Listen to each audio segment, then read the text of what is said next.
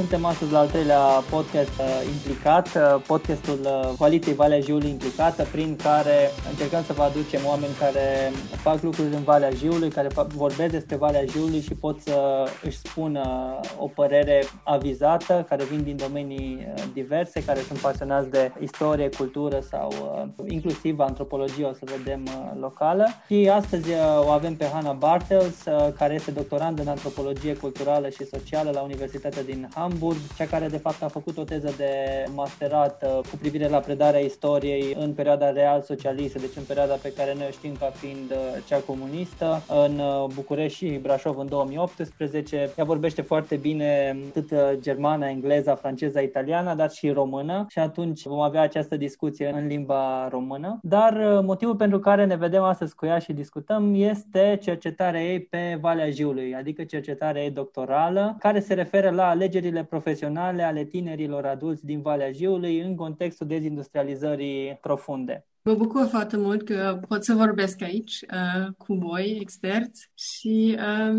da, mersi mult pentru uh, invitația.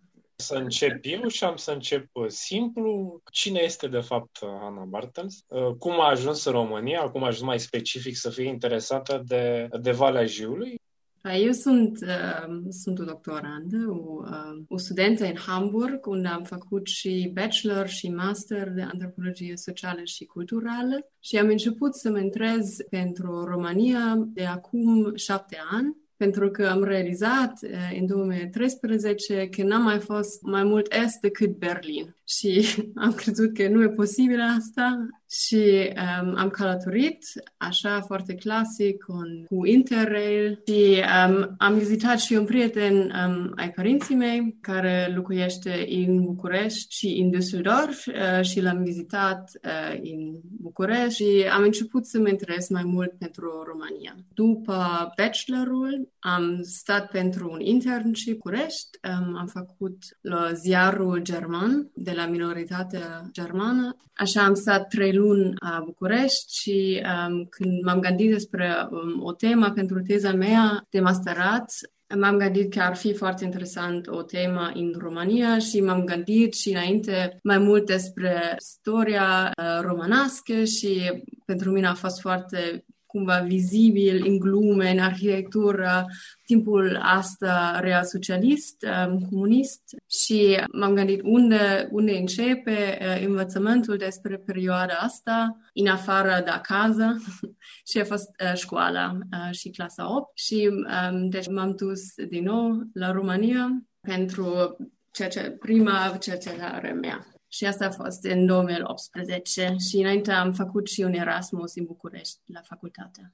Și așa s-a continuat și povestea și acum fac un, uh, un doctorat și mă interesează uh, mai mult pentru, în, în prima cercetare m-am interesat pentru, uh, mai mult pentru profesori, dar m-am gândit că ar fi și super să vorbesc cu tinerii și cu cumva viitorul țării. Și deci acum uh, s-a schimbat focusul. Deci tu de ceva vreme ai început să vorbești cu tineri de clasa a douăsprezecea, nu? Adică cu elevi de clasa a douăsprezecea din, din Valea Jiului. Cum, uh, cum a fost? Cum ai reușit să ajungi la ei până acum și cum a fost dialogul cu ei? O întrebare foarte bună, pentru că uh, a fost interesant toată cercetarea asta, nu? Pentru că am vrut să fiu în... Uh, Valea Jiului aprilie din acest an, dar uh, acum stăm în mijlocul unei pandemii, nu? Și n-am pot să călătoresc.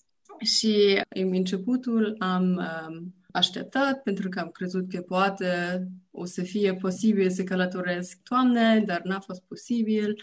Și am început să fac cunoștințele online. Pe Facebook și pe e-mail am scris mesajele. Cum așa am făcut cunoștința de voi, Eddie și Mihai, și um, așa am început, pentru că Eddie mi-a dat câteva contacte de elevi care sunt uh, și implicați în zona și am avut câteva interviule și conversații frumoase. Dar acum mi-e greu să fac o cercetare online, pentru că o metodă foarte importantă în antropologie e, am făcut notițele înainte, observație participativă. Și nu e atât de ușor online. Da, plus că este de fapt și un mediu, până la urmă un filtru. mm. și vezi doar un decupaj din viața mm. fiecăruia și reușești să vezi doar ceea ce îți permite acest filtru care e instrumentul, că e laptop, telefon sau, sau ce-o fi el. Mm. Și cum răspund elevii? Eu sunt foarte curios, de exemplu, de chiar primele rezultate, primele răspunsuri ale lor. Sigur, întotdeauna în cercetare e foarte mult până ajungi la un rezultat, dar e foarte interesant să pornești de la început să vezi care sunt și primele frânturi de rezultat care pot să te ducă către ceva din perspectiva noastră, cel puțin ar fi ideal optimist. Cum se văd lucrurile din perspectiva elevilor de a douăsprezecea? Sunt sigură că nu sunt realizări noi pentru voi, că sunteți acolo, știți oameni acolo și mul, mulți mi-au povestit că trebuie să pleacă din zonă pentru o formare profesională, dar deja și gândesc despre cum pot contribui după formarea profesională în Valea Jiului, dar e greu pentru ei să se gândească despre asta pentru că acum nu există cumva șanse să se facă ocupație în zona. Rezultatul acesta despre care spuneai mai devreme, că deși trebuie să plece pentru că așa este trendul, îi doresc să se mm. întoarcă să contribuie, până la urmă l-am observat că este și cel care a ajuns ca la nivelul coaliției acestea Valea Jiului implicată să fie cel care este persistent. Până la urmă aproape toți dintre cei care formăm această coaliție suntem oameni care ne-am profesionalizat undeva în altă parte, am mers în mm. exterior, ne-am lărgit orizonturile, am înțeles despre ce este vorba și acum am putut să privim și de altă perspectivă zona, acesta casă. Oarecum mm. similar cu ce spuneai cu Interrail-ul, cu un program de genul ăsta în care ți-e facilitat mm. mersul în altă parte și observi și alte culturi. Mm. Sunt și programele Erasmus și altele de felul acesta. Deci de- deschiderea cred că este extraordinar de, de bună din punctul ăsta de, de vedere. Și e, e fain că deja ai reușit să ajungi, să zice, poate nu la un rezultat, dar un mic succes. La, și trebuie să zic că um, în fiecare caz totdeauna a fost vorba din mutării. Deci în România sau în străinătate. Deci tinerii au fost și dat sfatul ăsta să de migra, nu? Să dau în alte parte, din părinții și sau din profesori. Și cu siguranță, cred că pentru mine până acum au fost trei puncte foarte importante pe care vreau să despre care vreau să aflez și mai mult. Sunt familia, școala și prieteni. Nu? Pentru că cred că dacă ai cineva în același vârstă, e foarte interesant ce fac, cum se comportă, nu? Am, am și auzit de cazuri în care a zis că a, prietena mea o să meargă afară și vreau să mă duc cu ea. Deci uh, sunt câteva influențe foarte interesante și trebuie să ținem cont mai mult influența pe care are internetul pentru tineri, să vadă cum e viața altundeva și cum poate să fie viața. Deci mai, mai e o variantă idealizată, nu? Toată asta. Și am și auzit eh, prietenine cu străinii prin internet. Deci um, sunt câteva tineri care au prieteni în toată lumea care uh, n-au întâlnit uh, încă. Dar cred că uh, această prietenie poate să fie și important uh, în viitorul. E interesant pentru că prima chestiune, asta zice chiar perspectiva rețelelor de migranți, că decizia de migrație este influențată de rețeaua personală a migrantului și ai menționat că au prieteni care deja au plecat și șansele ca ei să plece sunt mult mai mari. E interesant că a doua chestiune pe care ai zis-o e decizia de migrație este influențată și de tehnologiile de comunicare, mm. pentru că prin intermediul lor tinerii își schimbă cumva aspirațiile, știi, sau au aspirații mai mari spre a se se duce în zone în care se pot realiza. Vezi că până la urmă și site-urile astea, aplicațiile, ajung să formeze și un filtru uh, care ne fac pe noi să vedem, de exemplu, Germania și zonele acestea miniere ca fiind unele extraordinar de arătoase acum în perioada lor post-industrială, pentru că uh. vedem uh, situri transformate în parcuri, vedem transformate în noi atracții, vedem noi uh. cartiere care trebuie să facă față, de fapt, presiunii imigranților care, care vin și către, uh. către Germania. Deci o viziune idealizată care se manifestă și prin câteva fotografii sau câteva imagini care, care ajung la noi. Dar dincolo de aceste lucruri care sunt perfecte și sunt văzute ca fiind perfecte, cum e Germania, totuși Germania în epoca post-industrială sau cele câteva zone din Germania în care, în care ai putut să mergi sau poate dincolo de fotografiile sau imaginea asta pe care și-o format-o către, către exterior. Cum se întâmplă procesul ăsta de dezindustrializare? Pot să povestesc un pic despre, despre asta pentru că mă interesează și sunt crescut în Neuss. Este un oraș aproape de Düsseldorf și din zona asta Ruhrgebiet. Nu știu dacă aveți și un termen românesc pentru asta? Nu, dar se, se cunoaște, zona Rurului, să zicem, bazinul Rur. Da. Cred că acesta ar putea să fie. Rurului, bine. Rurului, ca și cum ai zice, Târgu Jiului sau... da, da, da. Are sens, mă, se pare. Bazinul Rur. Și am crescut cu... M-am dus la muzeul de la mine în, în Essen, deci când am fost în școală, când am fost mică și deci am crescut cu cultura asta, dar deja pe un nivel mai, cu un aspect mai istoric, nu? Și trebuie să zic că Ruhrgebiet e un exemplu foarte bun pentru zone urbane care se dezindustrializare. Pentru că vedem o diferență mare în dezindustrializarea um, în zone urbane și zone rurale. În Germania există un alt caz, o altă regiune care e mai com- comparabilă cu uh, Valea Jiului, Łazacja. Este o, o regiune mai mult în est, la granița cu uh, Polonia și o zonă și cu foarte multe mineri um, care s-au închis. A fost și o zonă care a fost over, over-industrialized. Deci, industrializate intens, cred. Sau intens um, în timpul comunismului, nu? Și cred că asta are și un rol. Și uh, vedem că această regiune are același problem pe care are și Valea Jiului. Deci foarte multe oameni plecau, vedem un shrinkage enorm și oamenii se gândeau ce facem, cum putem să creăm o viață de comunitate aici. Și sunt și proiecte care primau și cred că asta e o diferență mare, bani de la stat.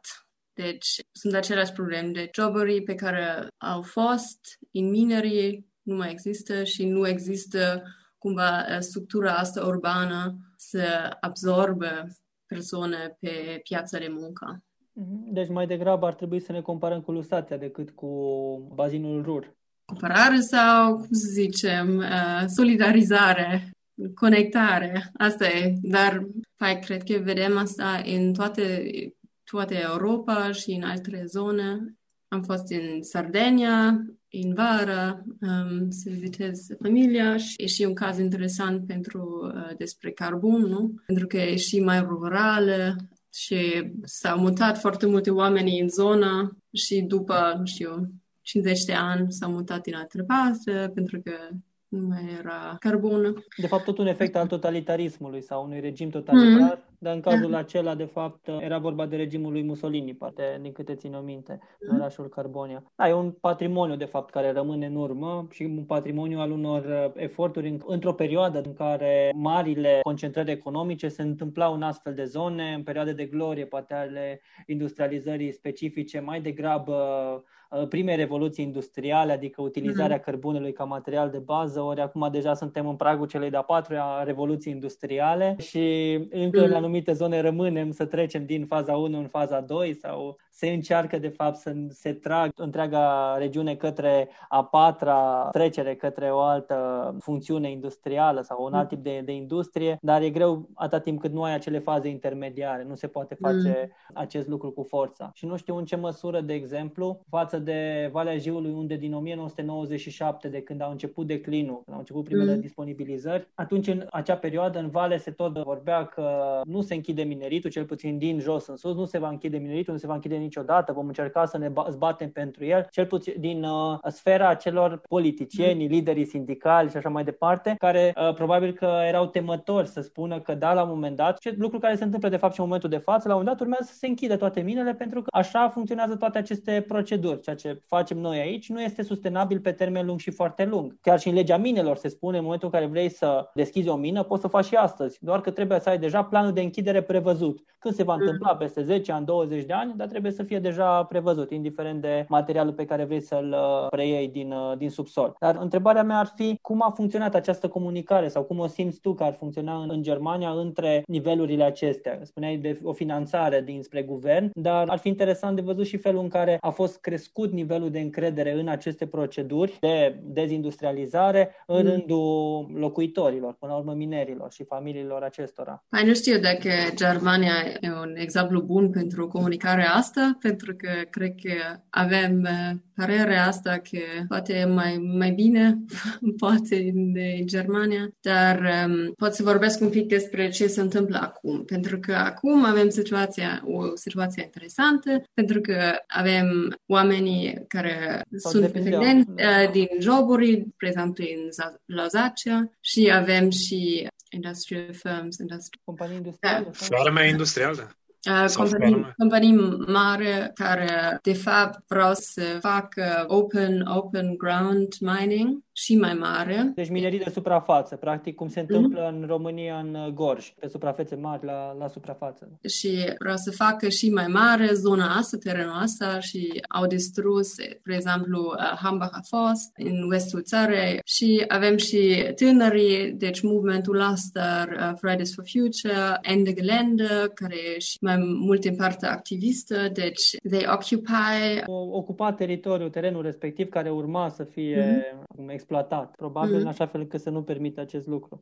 Da, deci, lucrul ăsta bloca, bloca, bloca, de fapt, munca acolo pentru un zi, două zile, dacă e posibil. Deci există cumva și splitul ăsta în societatea germană, în comunitate, între oamenii care sunt dependenți din muncă și oamenii care vreau un viitor diferit. Și cred că e interesant pentru că cumva combatăm, să zicem, pentru același lucru, nu? Pentru o lume mai bine, mai sigură și nu știu și nu știm, și în Germania nu știm încă cum e posibil să facem cumva o coaliție între această grupuri. Pe lângă imaginea acelea frumoase, a ajuns la noi și ajung de-a lungul timpului, cum au fost și anii trecuți, au devenit așa celebre și au fost rulate pe toate ecranele, pe toate mediile de socializare, imagini cu o biserică care era demolată, tocmai pentru a putea, a se putea extinde un, o astfel de mină despre care spuneai și tu în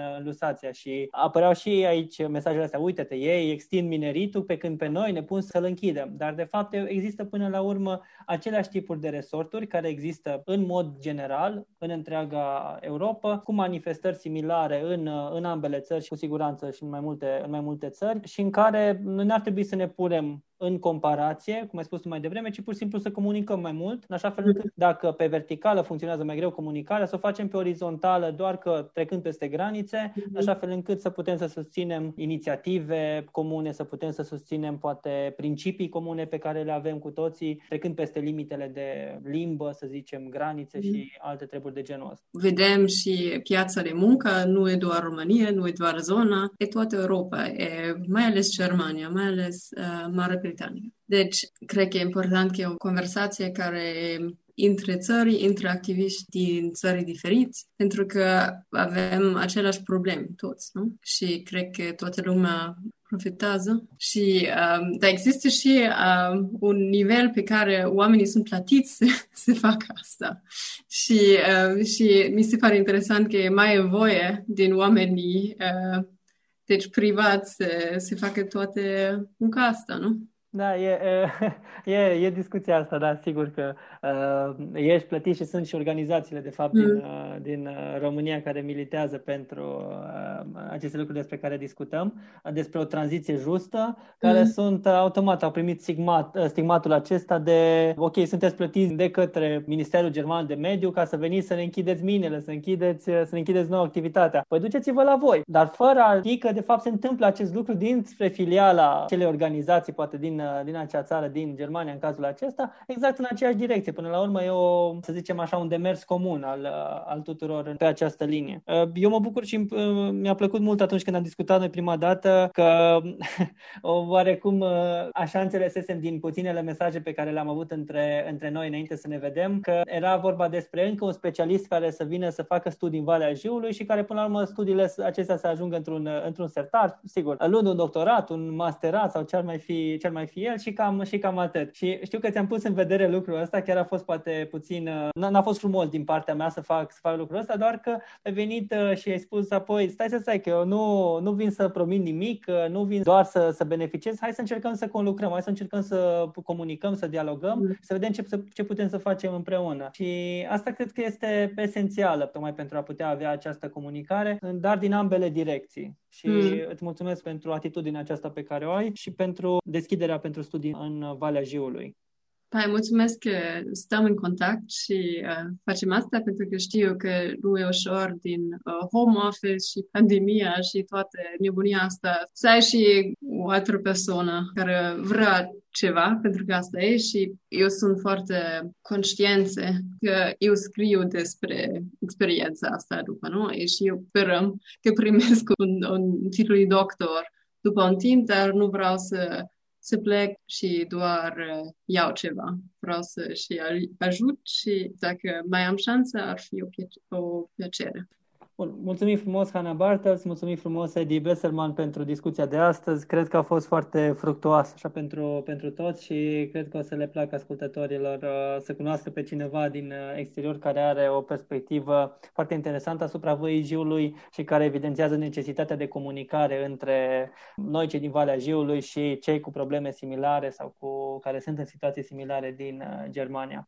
Bine, mulțumesc frumos, Hannah, mulțumesc, Eddie.